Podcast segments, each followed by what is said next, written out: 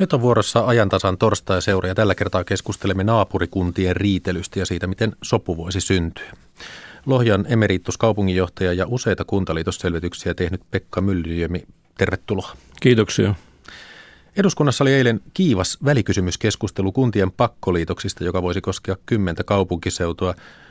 Itse olette tällainen sovittelija, mutta mitä tuumaatte pakkoliitoksista?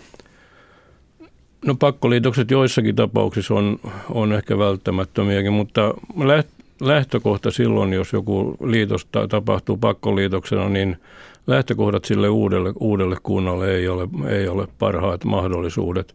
Tässä mun tulee mieleen niin sen verran historiaa, että aikaisemminhan pakkoliitoksia 70-luvulla te, luvulla tehtiin aika paljon, valtioneuvostolla oli valta – valta silloin, mutta silloin kunnat oli tavallaan erilaisia kuin tällä hetkellä. Silloin valtio määräsi hyvin tarkasti, mitä kuntien pitää tehdä. Nyt se on toisenlainen, kunnilla on annettu paljon itsehallintoa. Näitä aikoja on hiukan vaikea verrata toisiinsa.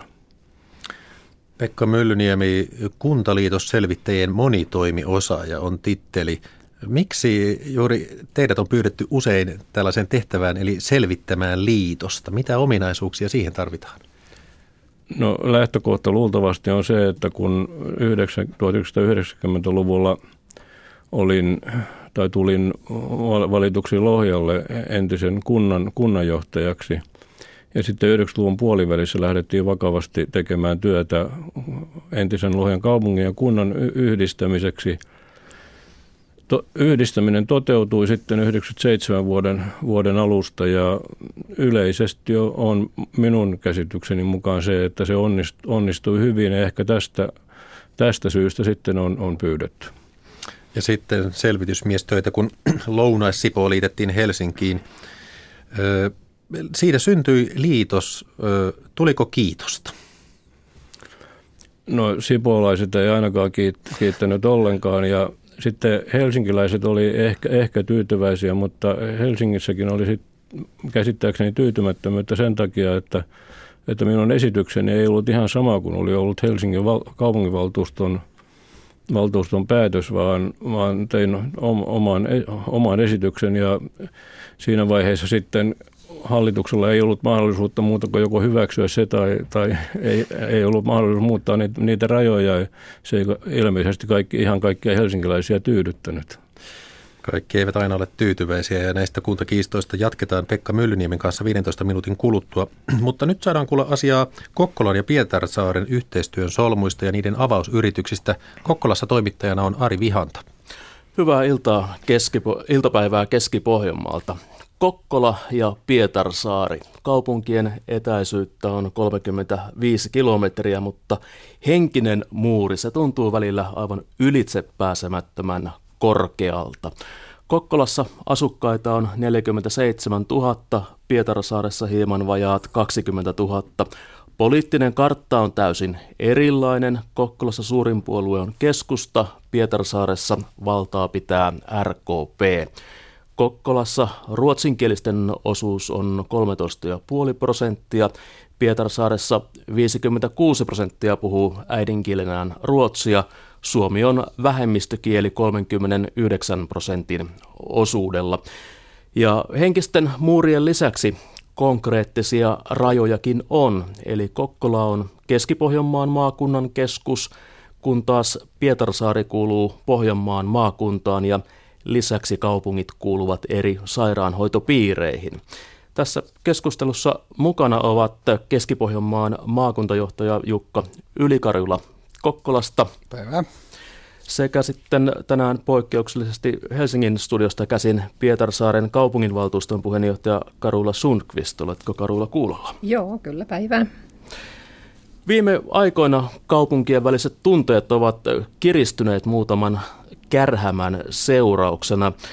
Karula Pietarsaaren näkökulmasta, onko Kokkola tällainen posliinikaupassa rymistelevä norsu, joka ei ota toisia huomioon? No kyllä se välillä näin, näin on ja, ja tältä tuntuu ja varsinkin kun ajatellaan demokratian puolelta, niin, niin yksi asia, mikä meillä on ollut tapetilla on nyt tämä pelastuslaitos, mikä meillä on yhteinen ja, ja siinähän meidän isäntä, isäntäkuntana on Kokkola.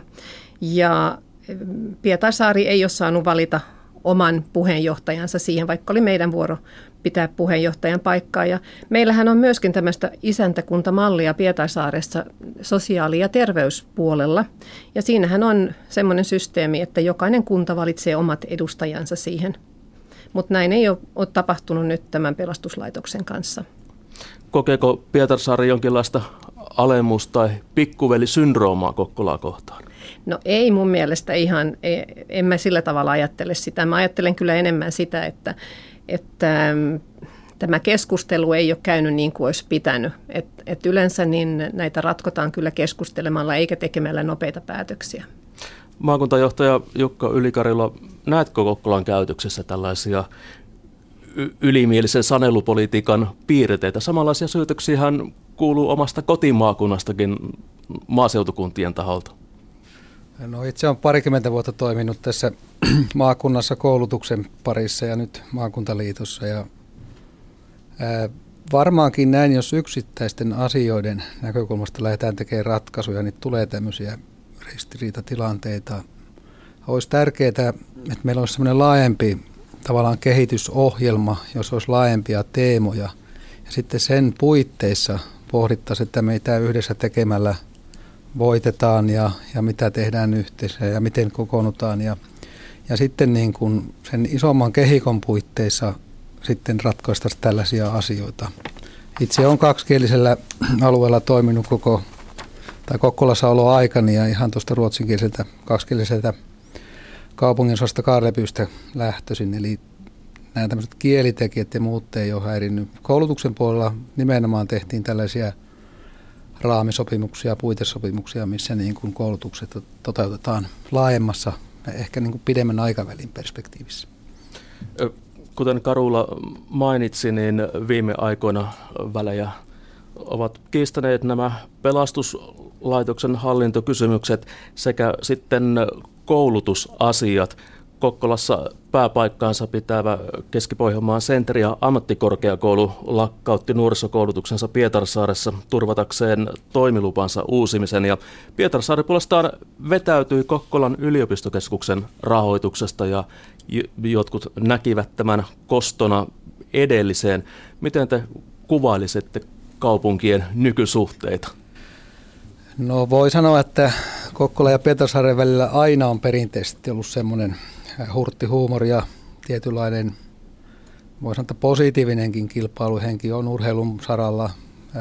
Tietenkin sitten elinkeinoelämän puolella on ehkä tiivimpi se yhteys ollut ja totta kai tietynlaisia kulttuurilähtöisiä eroja on, on mutta tuota, silloin kun tällaisia rakenteellisia supistuksia joudutaan tekemään. Valtion palveluitahan on leikattu vuosikymmenen aikana aika vahvastikin meidän alueelta. Olemme menettäneet paljon näitä valtion työpaikkoja, niin tietenkin jos tulee tämmöinen vähentämisen linjaus, niin jostain silloin vähennetään, mutta edelleen se, että avoimesti pöydässä laajemmin asioita. Hyvä esimerkki viimeisen puolentoista kahden vuoden ajan on tehty töitä yhteisen kruunupyyn lentokentän kehittämiseksi, josta nyt tuloksena vuodenvaihteessa avautui uudestaan Tukholman reitti. Noin kymmenen ihmistä aktiivisesti toimi siinä kehittämistyössä Pietasaaren Kokkola-seudulta hallinnosta ja yrityksistä ja siinä onnistuttiin. Että, että koen vähän, että on, on niin kuin liian vähän tämmöisiä keskustelu-, vuorovaikutuskontakteja. Tarpeeksi pitäisi riittävän usein pohtia näitä asioita ja katsoa vähän laajemmasta näkökulmasta. Ja sen takia me tarvitaan tämmöistä kasvu- ja kehityssopimusta, mikä tehdään niin useille vuosille eteenpäin. Ja ainahan se on win-win periaate, että sillä tavalla tehdään yhteistyötä, että molemmat voittaa. Ja mitä avoimemmat ja luottamuksellisemmat, säännöllisemmät suhteet on, niin sitä parempi. Miten Karulla näet? Joo, olen kyllä ihan samaa mieltä, että meillähän on myöskin tämmöinen yhteistyölautakunta, joka ei ole kyllä kokonut monen vuoteen. Mä en tiedä, koska ne on viimeksi kokoontuneet, mutta meidän pitäisi kyllä nyt tulla yhteen ja keskustella, koska jos ajatellaan nyt esimerkiksi sentriä, että kun tämä nuoriso koulutus lakka, lak, loppuu, niin silloin meillähän on aikuiskoulutus ja siihenhän pitää satsata nyt enemmän myöskin Pietarsaaressa. Että meillähän on mahdollisuuksia kyllä tehdä jotain uutta ja, ja myöskin löytää jotain uusia mahdollisuuksia tehdä yhteistyötä. Että tämä keskustelun paikka olisi kyllä nyt. Nämä viimeaikaiset kiistat, ne heijastuvat näihin muihinkin organisaatioihin. Tällaista kuulin kentältä, että se lisää tätä epätietoisuutta toisia kohtaan. Oletteko havainneet tätä? No en ole oikeastaan itse kyllä havainnut sitä, mutta sen mä oon kyllä huomannut, että sen myötä kun ollaan, kuulutaan eri maakuntiin, niin itse tämä, tämä työ ruohonjuuritasolla, niin se on kyllä muuttunut, että kun olen itse Pietasaaren kaupungin museossa töissä ja ennen meillä oli enemmän yhteistyötä Kokkolan museon kanssa, mutta kun niistä tuli maakuntamuseo, niin se on kyllä vähentynyt se yhteistyö, että kyllä ihan johtajatasolla ehkä on, mutta ei, ei ruohonjuuritasolla enää samalla tavalla kun puhutaan Kokkolasta ja Pietarsaaresta, niin kieltä ei todellakaan voi unohtaa eikä kielipolitiikkaa. Pietarsaarelaiset puolustavat ruotsinkielisen, ruotsinkielisen asemaa ja hakeutuvat ja tukeutuvat mieluusti tuonne sadan kilometrin päähän Vaasaan, jonka kautta he kokevat saavansa paremmat kielelliset palvelunsa ja turvaavan ne kielelliset oikeutensa. Jukka Ylikarjula, onko kielikysymys noussut seudulla liian suureksi? No mä sanoisin, että ei kielikysymys tänä päivänä ole mikään olennainen kysymys. Pitää muistaa, että meillä on tässä Vaasa-Oulu välillä tämmöinen vahva kasvukäyttävä Suomessa, jossa menee niin kuin hyvin suhteutettuna muuhun maahan ja meillä on vahvaa yhteistyötä Ruotsiin, Keski-Norjaan täältä merenkurkun kautta ja lisäksi taas pohjoisesta perämeren kautta on – nämä pohjoiset yhteydet. Eli, eli ainakin tässä maakuntien työssä tämä pohjoismaisuus, kaksikielisyys on ihan arkipäivää. Ja, ää, täytyy näin ehkä maakuntaliiton näkökulmasta maakuntajohtajana todeta, niin meillä on erittäin tiiviitä yhteistyötä Pohjanmaan liiton, Vaasan, Merenkurkun yli Uumajaan ja vastaavasti pohjoiseen. Eli ehkä välillä jopa voi tuntua siltä, että tässä niin kuin paikallistasolla kalistellaan ja taas maakunnat toimii laajemmassa kuviossa. Meillä on erittäin tiivis yhteistyö elinkeinoelämän kanssa, eli tavallaan kehitystä tehdään sen elinkeinoelämän ja työllisyyden kautta, että sen takia tarvitaan vähän tämmöisen isompi perspektiivi tehdä tätä hommaa. Karula Sundqvist, välitetäänkö Kokkolassa riittävästi ruotsinkielisten oikeuksista ja palveluista, jotka ovat aivan perustuslain takaamia? No nyt mä en voi ihan tarkkaan sanoa, että miten on Kokkolassa asiat, mutta tietysti kun ruotsinkielisten osuus on niin vähän kuin 13 prosenttia, niin kyllä se aina vaikuttaa siihen. Mutta sanoisin myös näin, että, että koska Pietasaaressa on, on suomenkieliset vähemmistönä ja Kokkolassa on ruotsinkieliset vähemmistönä, niin täydennetään toisiamme myöskin, että voitaisiin tehdä enemmän yhteistyötä ja näin niin kuin saavuttaa myöskin parempia tuloksia. Jotkut ovat kuvanneet Kokkolan ja Pietarsaaren suhteita tällaiseksi Suomi-Ruotsi viha-rakkaussuhteeksi, mutta tämä epätietoisuus, epäluuloisuus ja juopa, ne ovat jossain kumman syvällä. Ne voivat ulottua varsin pitkän ajankin taakse, Karula. Kuinka pitkälle? No kyllähän se menee aika pitkälle taakse, koska itsehän olen opiskeluhistoria ja museossa töissä ja nyt meillä on menossa semmoinen näyttely, joka kertoo ison vihan ajasta Pietarsaaren seudulla, eli 1700 14.20, niin eh, silloinhan venäläiset polttivat Pietarsaaren ihan maan tasalle ja, ja Kokkolahan silloin ilmoitti, että eiköhän olisi parempi, että näitä eh, kaupunkioikeuksia ei annettaisi Pietarsaarelle ollenkaan enää. Ja jossain vaiheessa 1680 maaherra käski pietarsaarelaisia muuttamaan Kokkolaan. Tämäkin Joo. peruuttiin sitten, mutta vaikkei näin kauaksi historiaan mentäisikin, niin on ehkä syytä kysyä, että tunnemmeko toisemme myyttien kautta? Kuvittelemme, että pietarsaarelaiset ovat tuollaisia ja kokkolalaiset tällaisia. Kyllä musta tuntuu, että me vähän myyttien kautta myöskin tunnetaan ja varsinkin vitsien kautta, koska niitähän kulkee aika paljon puolilta toisin. Joo, mä voisin sillä tavalla sanoa, että varmaan on näinkin. Toisaalta ihmiset kyllä tuntee aika hyvin, hyvin niin kuin molempien kaupunkien puolella toisiaan harrastusten kautta. Itse lähdin 80-luvun puolivälissä opiskelemaan. Nyt Tampereella olin 10 vuotta pois. Mä tulin takaisin sitten 95, niin oli aivan ihmeissään, kun silloin aikaisemmin, kun itse olin nuori, niin suomenkieliset seurusteli suomenkieliset ja ruotsinkieliset ruotsinkielisten kanssa. Mutta hirveän paljon niin kuin suomenkieliset ja ruotsinkieliset ainakin Kokkolassa kruunupyalueella olivat niin kuin menet ristiin naimisiin keskenään. Esimerkiksi itsekin asu, oman, oman kodin lähellä, niin melkein järjestää ja naapurit on niin kuin kaksikielisiä. Kun valmistaudun tähän keskusteluun, kuulin yhden kommentin, jossa perättiin sukupolven vaihdosta päättäjiin. Ilman sukupolven vaihdosta ei saada asennemuutosta.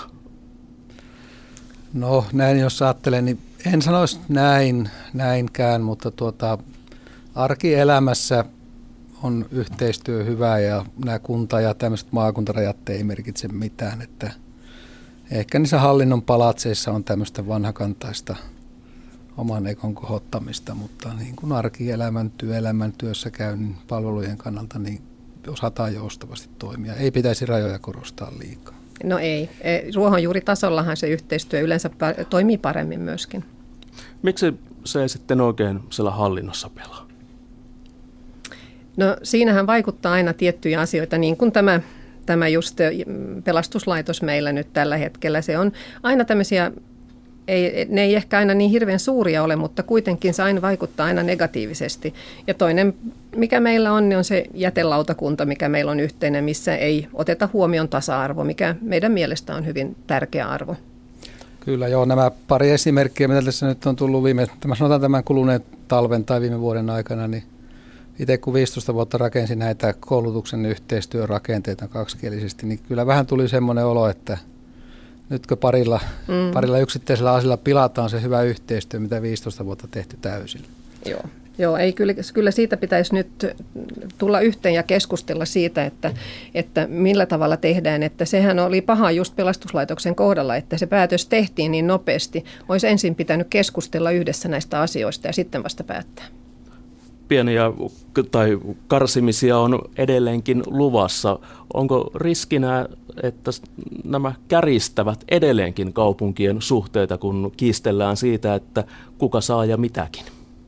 No sen verran voisi nopeasti todeta, että nythän on näitä kaupunkitavoitteita Suomessa määritelty ja mehän emme ole päässeet Kokkolana eikä Pietarsaarena mihinkään tähän kaupunkipolitiikkaan liikaan tai kaupunkiohjelmatavoitteisiin. Eli meillä ei ole muuta vaihtoehtoa muuta kuin yhteistyötä tekemällä päästä tällaiseksi kansalliseksi kaupunkikehittämisen keskukseksi. Karula. Joo, parasta on kyllä nyt, että ei katsota taaksepäin, vaan katsotaan eteenpäin ja katsotaan, että mitä me voidaan tehdä, miten me, miten me voidaan tehdä paremmin yhteistyötä ja millä me kehitetään kaup- molempia kaupunkeja eteenpäin. Kyllä, ja tässä voisi vielä näin vähän pienenä huumorina heittää, kun on kova urheilumies, että mun mielestä yhteistyötiivistys, kun Kokkolassa olisi Jaron farmijoukkue, Kokkolan Jaro ja taas Pietarsaaressa olisi Tiikereiden farmijoukkue, Jeppiksen Tiikerit, niin tämähän menisi hienosti eteenpäin.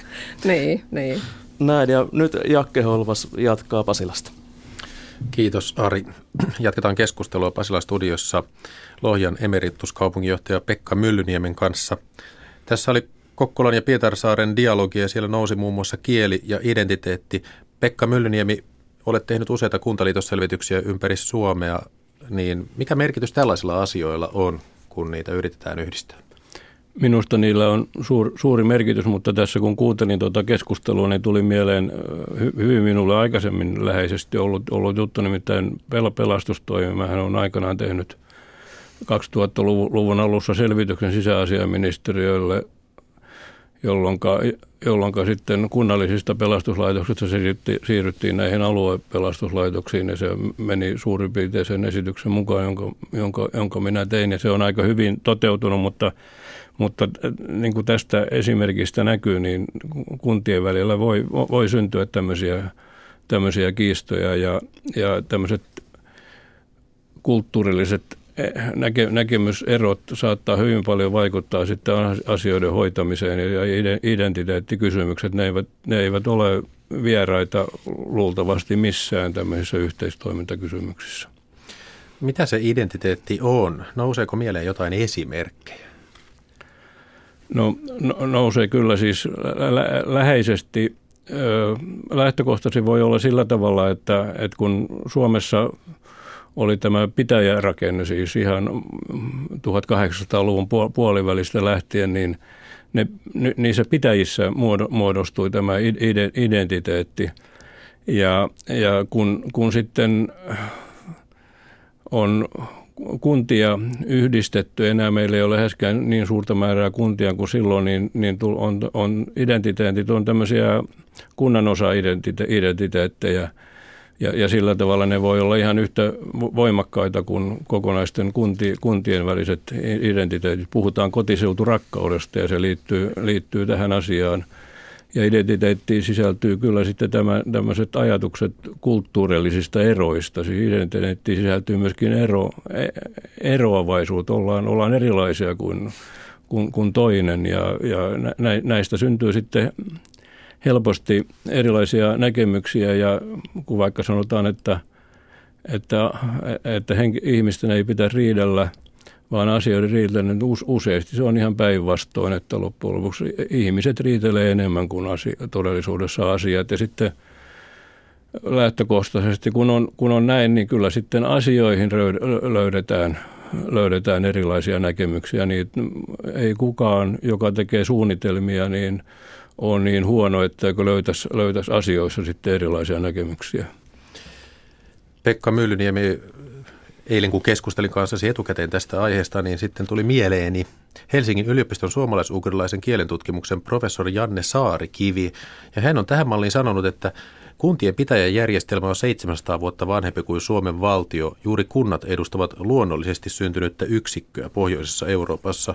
Kunnat ovat murteiden kansanperinteen elinkeinorakenteen yksikköä, jota valtio ei ole, mutta nyt elämisen standardit tuodaan ulkopuolelta ja kunta ajatellaan vain virastoksi, joka kaipaa tällaisen Excel-taulukon – vaikka kunta kuitenkin on ihmisyhteisö, jolla on identiteetti.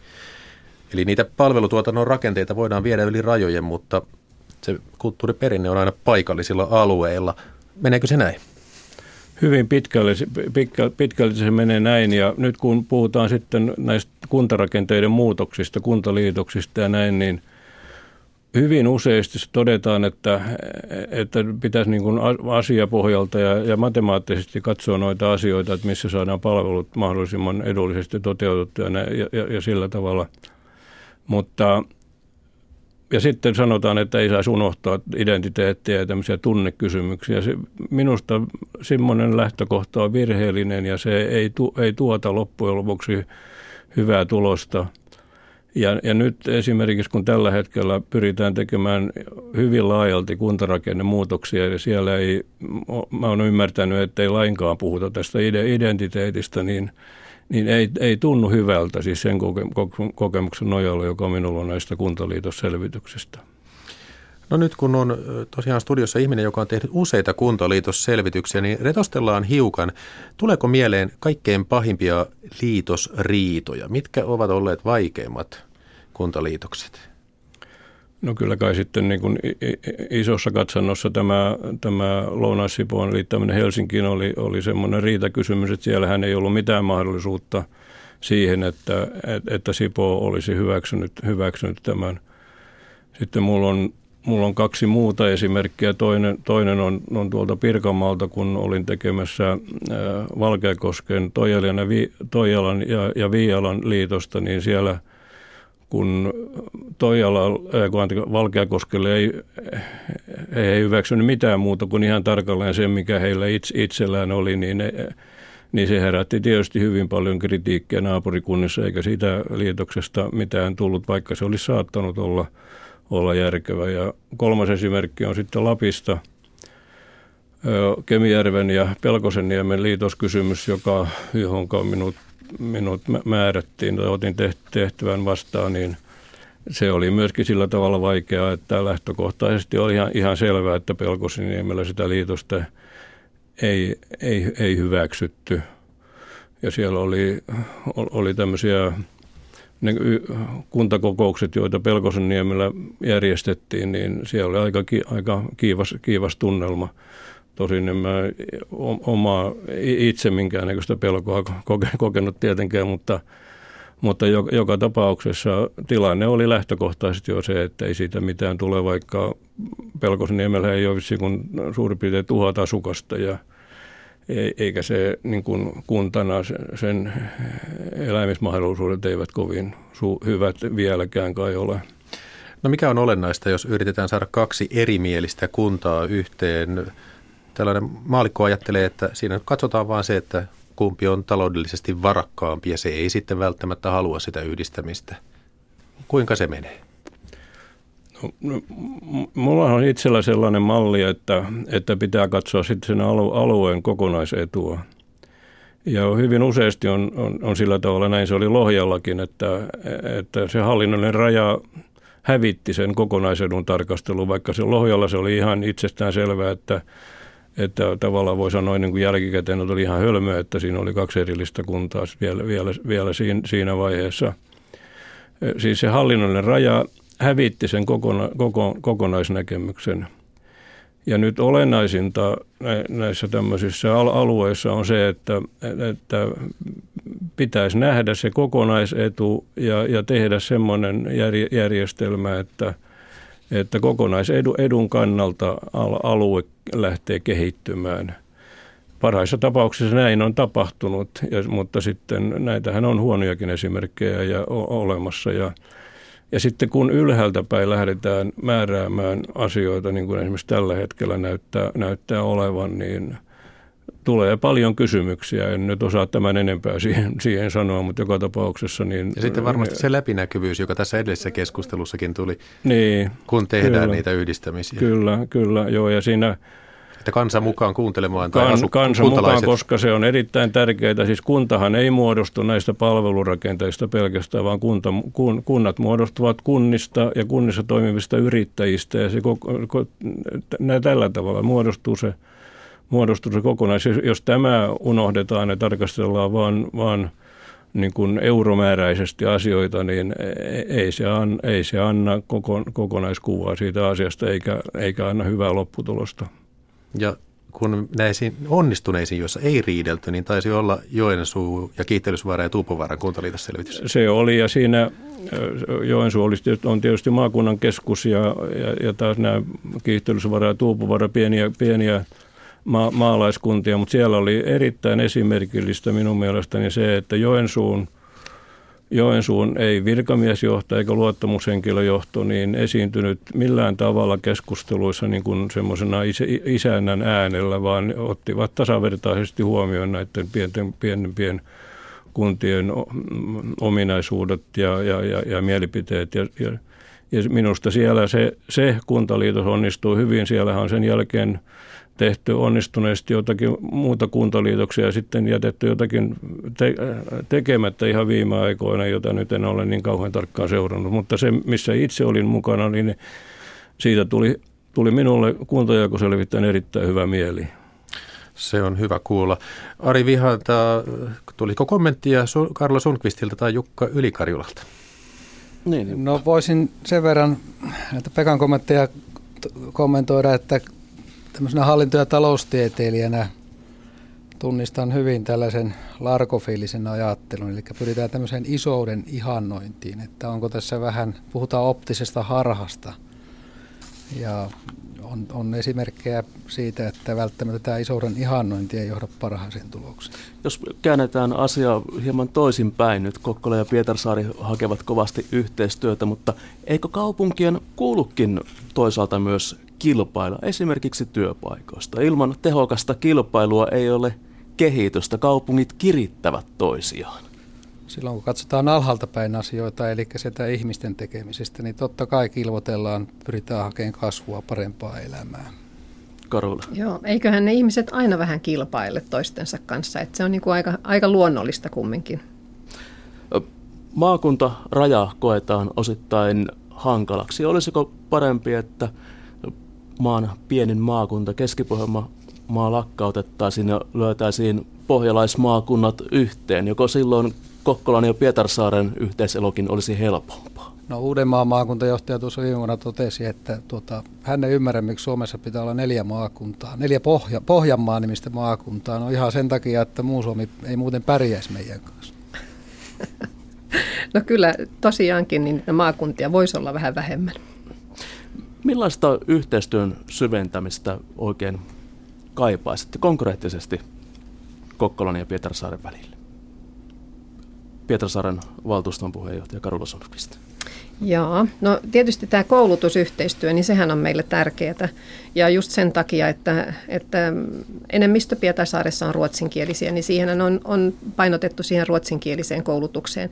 Ja Kokkolassa on suomenkielistä koulutusta ja se on meille hyvin tärkeää, että se on, sinne ei ole niin pitkä matka mutta, mutta myöskin se, että mikä meillä on eduksi, että, että jos, jos Sentria nyt voi, voi tota noin, satsata tähän aikuiskoulutukseen, niin se on, se on hyvin tärkeää meille.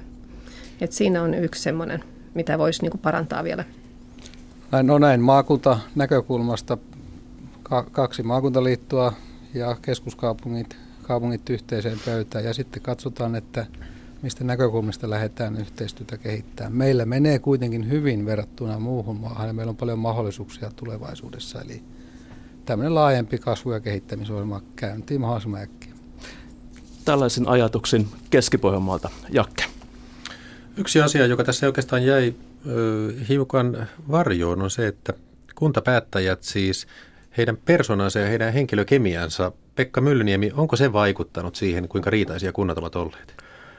Kyllä se varmasti on vaikuttanut ja kokemukseni mukaan on, onkin vaikuttanut, mutta sitten otettava huomioon, että siis kun, kunnan johtamisorganisaatiohan on hirveän monimutkainen. Se on kol, kolmipäinen sieltä yläpäästä. Siellä on valtuuston puheenjohtaja, hallituksen puheenjohtaja ja, ja kunnanjohtaja ja sitten on vielä toimialajohtajat. Siis nämä tämmöiset kemia, kemioiden er, erilaiset näkemykset tai siltä kannalta tulevat erilaiset näkemykset, ne voivat hy, vaikuttaa hyvin monessa, monessa kohdassa – tavallaan liian monessa, monessa kohdassa ja tätä kunnan johtamisjärjestelmää pitäisi minusta kyllä ehdottomasti kehittää. Sanotaan nyt vaikka siihen suuntaan, mikä Tampereella ja Pirkkalassa on tällä hetkellä.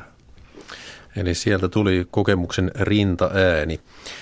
Pekka Myllyniemi, Lohjan emerituskaupunginjohtaja ja useita kuntaliitosselvityksiä tehnyt henkilö. Kiitos vierailusta. Ja kerrotaan sen verran vielä, että tätä torstaiseuran teemaa taistelevat kunnat käsitellään myös Ylen alueilla. Yle Satakunta arvioi sitä, miksi huittislaiset ja kokemäkeläiset ovat niin jäisissä väleissä keskenään. Yle Pohjanmaa jututtaa eteläpohjalaista ja kuusistoa, joka on kirjannut pohjalaisvitsejä ja Yle Kainuussa pohditaan muun muassa viharakkaussuhdetta Sotkamon ja Kuhmon välillä. Yle Savo tarjoilee dialogia paikkakuntien välisistä kahnauksista, eli ympäri maan näitä erilaisia kinasteluja.